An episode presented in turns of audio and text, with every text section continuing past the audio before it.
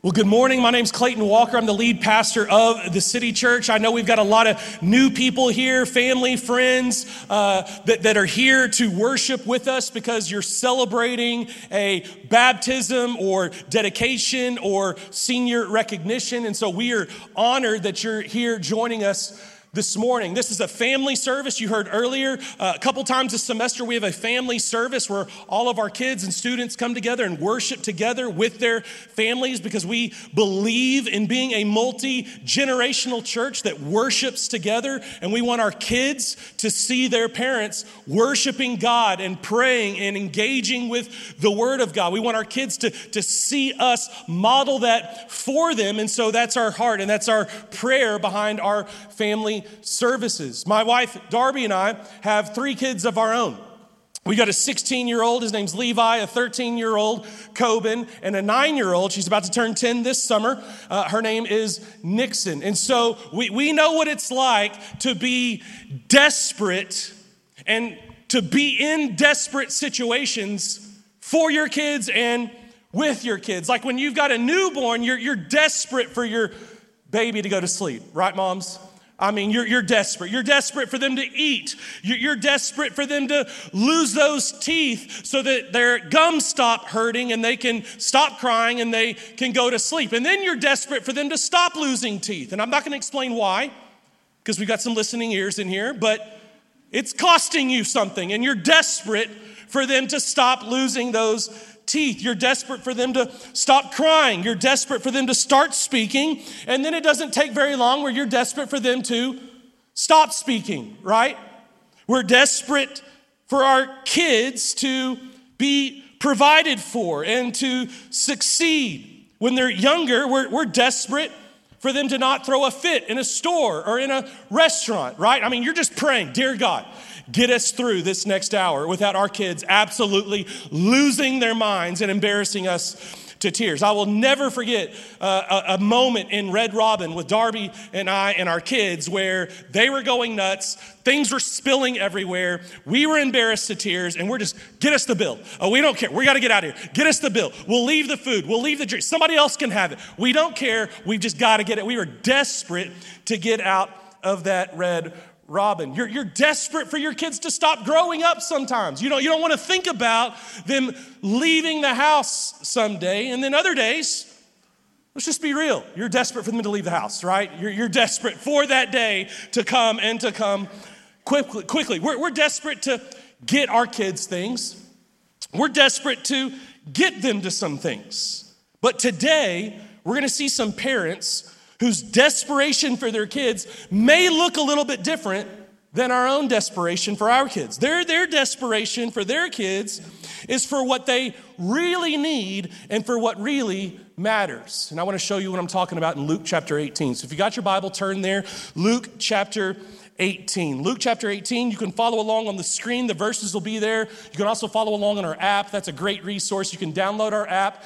in your app store, the City Church Lubbock. Click message notes, and then the verses and stuff we're talking about today will be there. Would you stand in honor of the word of the Lord this morning? And as you stand, I want to remind you that this is the word of God.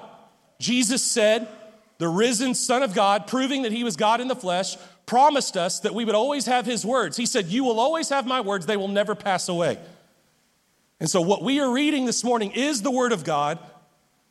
At our church, we believe that, we trust that, and we submit ourselves underneath the word of God. My son Coben's to come and read this morning Luke chapter 18, starting in verse 15. Coben?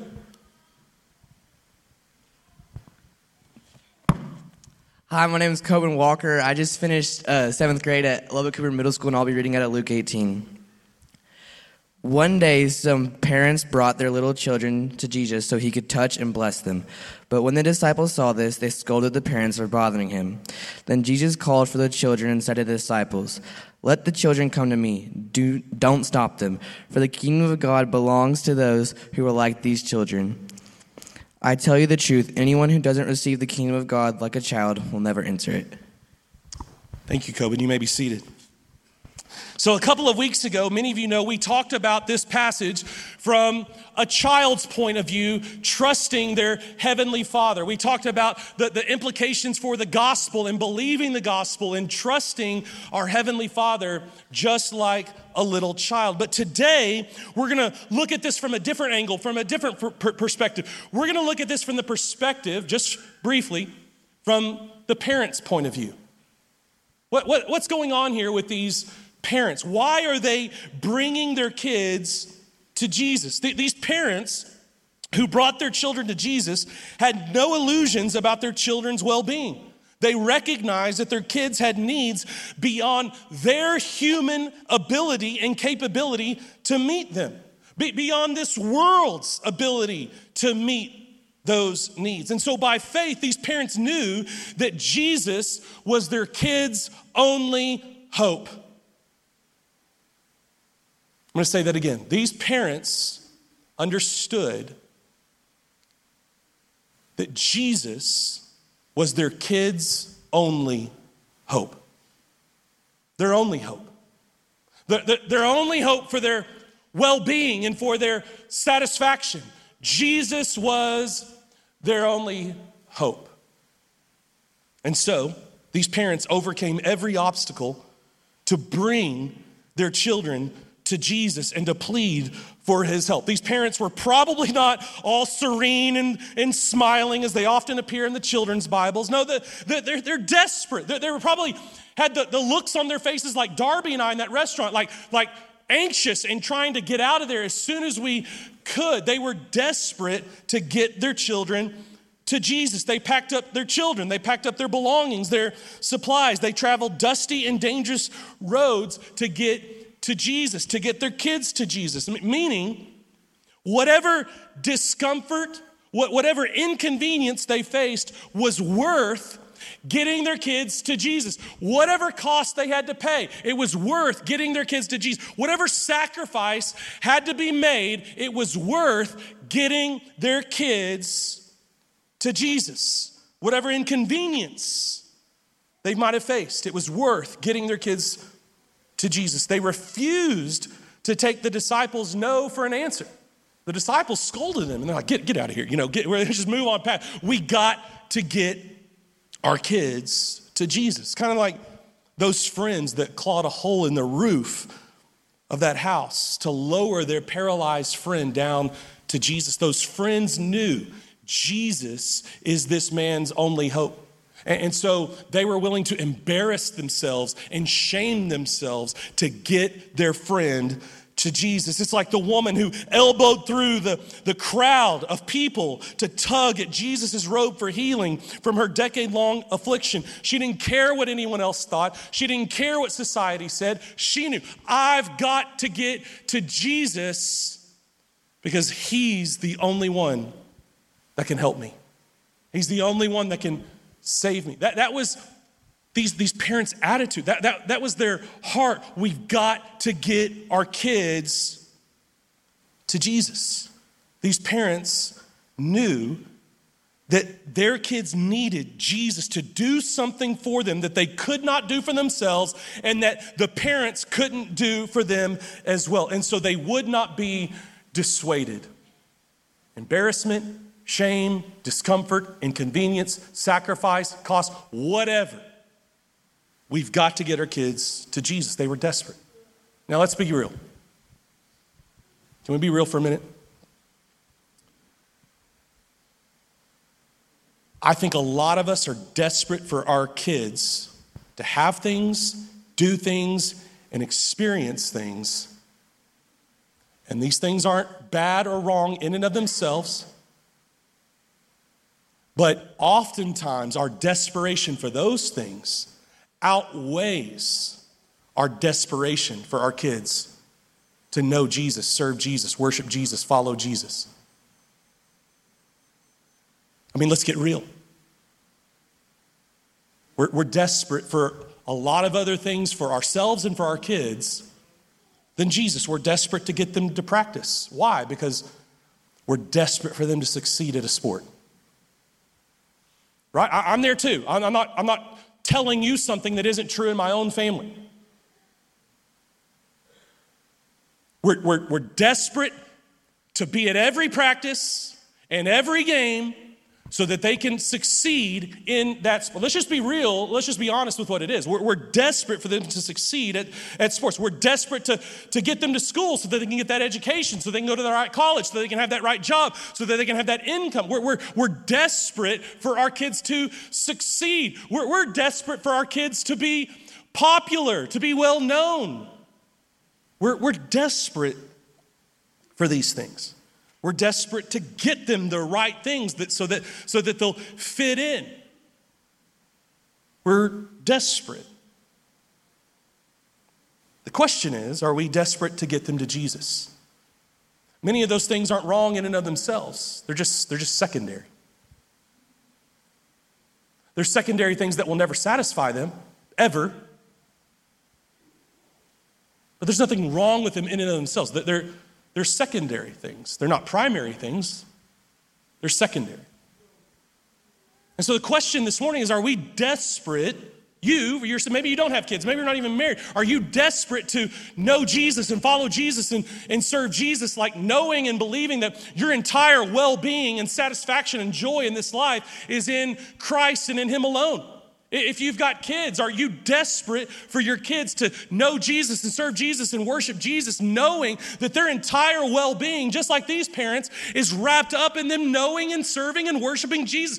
Their well being, their satisfaction, their joy is found in Christ. Are we living like that as parents?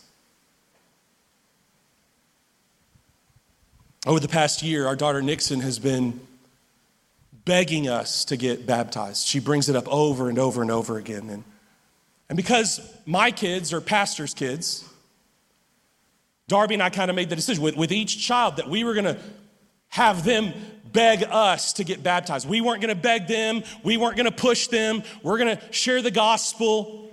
We're going to invite them to do certain things, but we weren't going to push them or make them give their lives to Jesus or get baptized. So, so we decided, hey, we're going to make them or, or, or wait for them to beg us to get baptized. And, and so each child along the way did that at a certain point. They realized their need for Jesus, gave their life to Christ, and got baptized. Well, over the last year, Nixon's been begging for us to allow her to get baptized. And each time that conversation comes up, Darby or I share the gospel with Nixon, making sure she understands what it means to give her life to Jesus, why she needs to give her life to Jesus, what baptism is. I, I, I remember a conversation we had about a couple of weeks ago. I picked her up from gymnastics, we got in the car, she asked me about getting baptized again, and I began to share the gospel with her all over again. And each time, Nixon, just like all of our kids, they, they, they understood the right answers. They, they, they mentally understood and could answer the questions that you would ask them. And so I'm very, very thankful for that. But there's a difference between knowing things about the gospel and knowing things about Jesus and understanding and realizing I'm lost without Jesus. That He is my only hope in this life and for the next life. And so I've been praying for that moment for Nixon. A couple of weeks ago, she went through our kid faith class. She had been sick on a Sunday, and Courtney came over and had a one on one session with Nixon in our living room where she went through the kid faith material with her.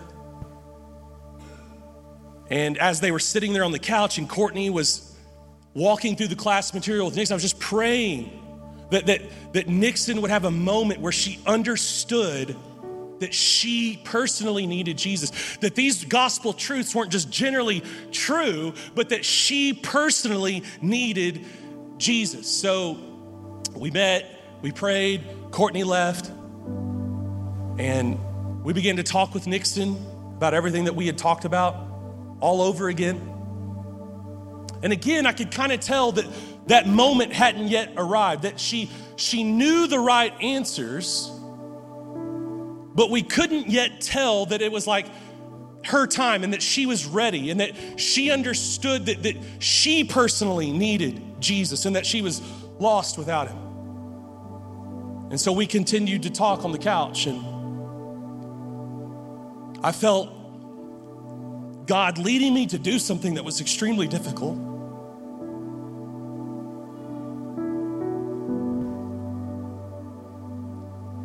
I really felt that she personally needed to understand that she was not a good person, that she had broken God's law, that she had not been born a Christian, that she was not a Christian because her dad's a pastor. She's, she's not a Christian because her parents follow Jesus or her brothers have followed Jesus. She's not a Christian because she goes to church every week. She needed to understand and sense that, that she personally was lost and headed to hell without Jesus saving her personally from her sin. And so we begin to walk through the Old Testament law, the Ten Commandments. Nixon, have you ever told a lie before? Yes. The Bible says that makes you a liar. Nixon, have you ever wanted something that someone else had, like in a jealous way? Yeah, well, the Bible that says that makes you a coveter. Have you ever loved anything or pursued anything over and above your, your, your love and worship of God. Yes, that Bible says that makes you an idolater. Have you ever been angry with someone before? Jesus says if you've ever been angry with someone in your heart, that that's the same as committing a murder in, in, in your heart. It's not just about what you've done, it's about what you've thought, it's about the motivations and intentions of your heart. And so we, we walked through some of these things, and I said, Nixon, you're going to stand before God as a liar, as a cheater, as a murderer, as a coveter, as an idolater. Are you going to be guilty or not guilty? And she said, Guilty. I said, Would that mean heaven or would that mean hell? She said, Hell.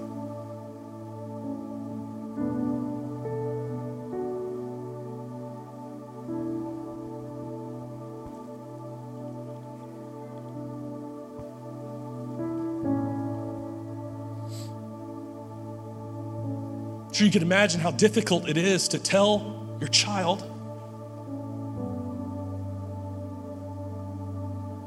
whom you love, you adore.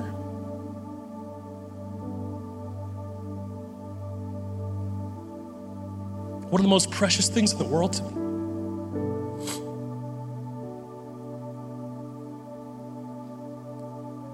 She's broken God's law. The Bible says she's not a good person. No, there's not one. There's not one good person. We've all sinned and fallen short of the glory of God. I mean, it broke me to, to tell her that she's not a Christian, that she wasn't born a Christian.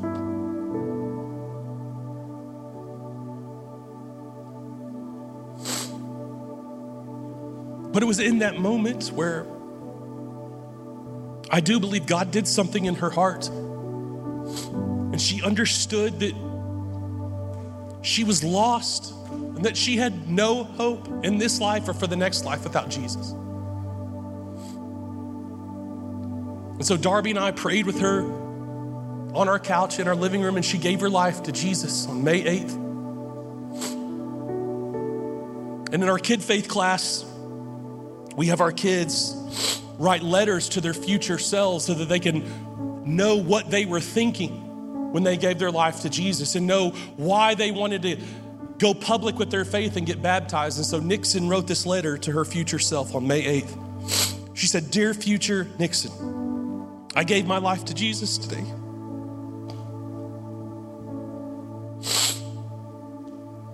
I prayed to Jesus today and said, Jesus, I know I'm a sinner but I believe in Jesus. I need Jesus in my life. I'm giving my life to you forever. I will do things your way and not mine. And I know you will always be with me. And Nixon gave her life to Jesus because she got it that without Jesus, she is lost. And she knew that she needed, personally, she needed Jesus to save her from her sin.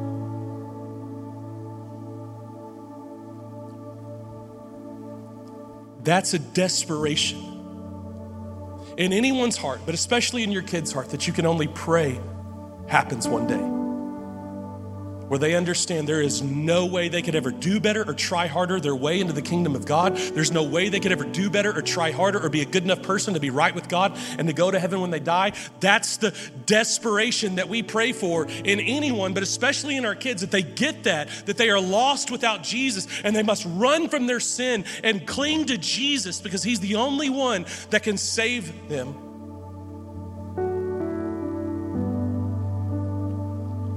These parents in Luke 18, they were desperate for their kids to get to Jesus. And there was nothing they wouldn't do. There was no price that they wouldn't pay. There's no sacrifice of a secondary thing or issue that they, they, they wouldn't put aside. They were desperate for their kids to get to Jesus.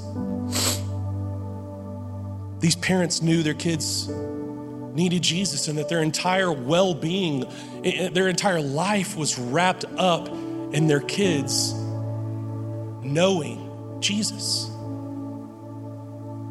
At our church, we have what's called the, the City Seven. The City Seven are seven foundational truths that remind us of what we believe and, and why we believe these things. And, and, and this week's truth, I think, is at the heart of what these parents knew and understood. The question is this why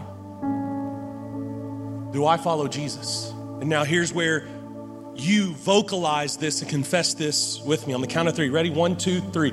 I follow Jesus because Jesus rose from the dead, proving that he is the way, the truth, and the life. At the heart of the, the, these parents' desperation to get their kids to Jesus was knowing that Jesus is the way, the truth, and the life, and their kids' well being, joy, and life was only going to be found in knowing Jesus because He's the way, the truth, and the life.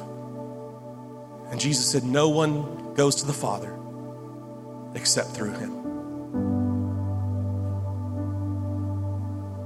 During our Project One series last fall, we asked you, the families in our church, to examine your family's commitment to your faith and to your faith family, to knowing Jesus and following Jesus within this covenant community. And we said, your desperation level for you and your family to know Jesus and to grow in Jesus and to be equipped in your faith must be examined. Are we desperate for secondary things or are we more desperate for primary things like our faith and our faith family? Why? Why would we want you to consider that? Why, why would we ask you to pray about that and examine that? It's because you and your family and your kids' well being, life, and joy is completely found and only found in Jesus. And so, my question for you this morning is this Are you convinced of that? Are you convinced that your well being, life, and joy are found alone in Jesus, and, and that your kids' well being, life, and joy are found in Jesus. Are you convinced of that? Are, are you or your family doing anything that is keeping your kids from knowing, serving, and worshiping and growing in Jesus? And if so, maybe you need to examine some of those things that you have elevated to primary, and, you need to repent of those things and begin to make them secondary once again. Are you doing anything? Is your family doing anything that's keeping your family, your kids, from knowing Jesus? These parents were desperate. All else was secondary compared to their kids knowing Jesus. You see, part of my job is to get all of us, myself included, is to make sure all of us, my, my, myself included, are pursuing what really matters. It's, it's part of my job to make sure that we are leading our families, leading my family to pursue what really matters and, and to turn from the worshiping and serving of created things to begin worshiping and serving the Creator. Because, here's why it's why you're on this planet. It's why you were created in the first place. Colossians 1 says that all things, that's you and me, all things were made by Jesus and exist for Jesus. You are on this planet to know, worship, serve, and follow Jesus. It's why you're here. It's your purpose for being on this planet. It's why God created you and gave you life. It's to know Him. And these parents got it. Life, well being, joy for our kids is only going to be found in Jesus. It's why they're on this planet, is to know Him. And He's the only thing that will ever satisfy them. He's the only thing that will ever satisfy you.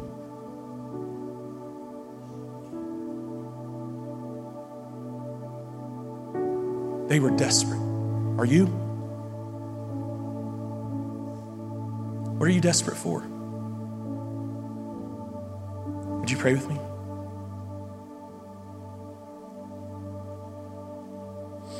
I think there's some people in the room today that, that, that might be trusting in their good deeds outweighing their bad deeds to make them right with God. And, and, and you need to know the Bible says salvation is not a reward for the good things that we've done. Good people don't go to heaven, forgiven people do. And you're forgiven of your sin when you give your life to Jesus. And so today, would you abandon all hope in your effort and in your works? And would you run to Jesus, who died in your place for your sin, paying your fine for sin, so that you could be forgiven of your sin, made right with God, and know for sure that when you die, you're going to heaven. Not because of what you could do or how well you can do this day forward. No, your confidence comes from what Jesus has done for you. And so I wonder if there's some people in here today, you've been trusting in your own good works You've been hoping maybe God will just let you into his heaven. The Bible is clear. You have broken his law. There is a payment for your fine for breaking God's law. It's eternity separated from God and hell. You are lost.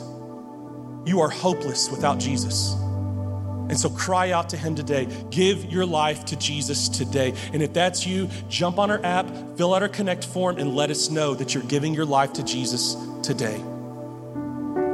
But God, I pray that right now in this moment, as we sing, as we watch people get baptized representing death to sin and new life in Christ. God, I, I pray that in these moments that we have together left, God, that your spirit would move in our hearts and minds and convince us that our well being, life, and joy are only found in Christ and in Him alone. Would you tune our hearts. Would you change our hearts, God, that, that we might believe that and live like that?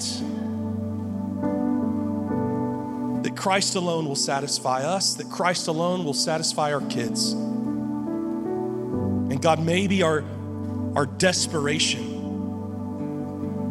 would change as a result of this morning. We pray these things in Jesus' name. Amen. Would you stand as our team leads us in worship?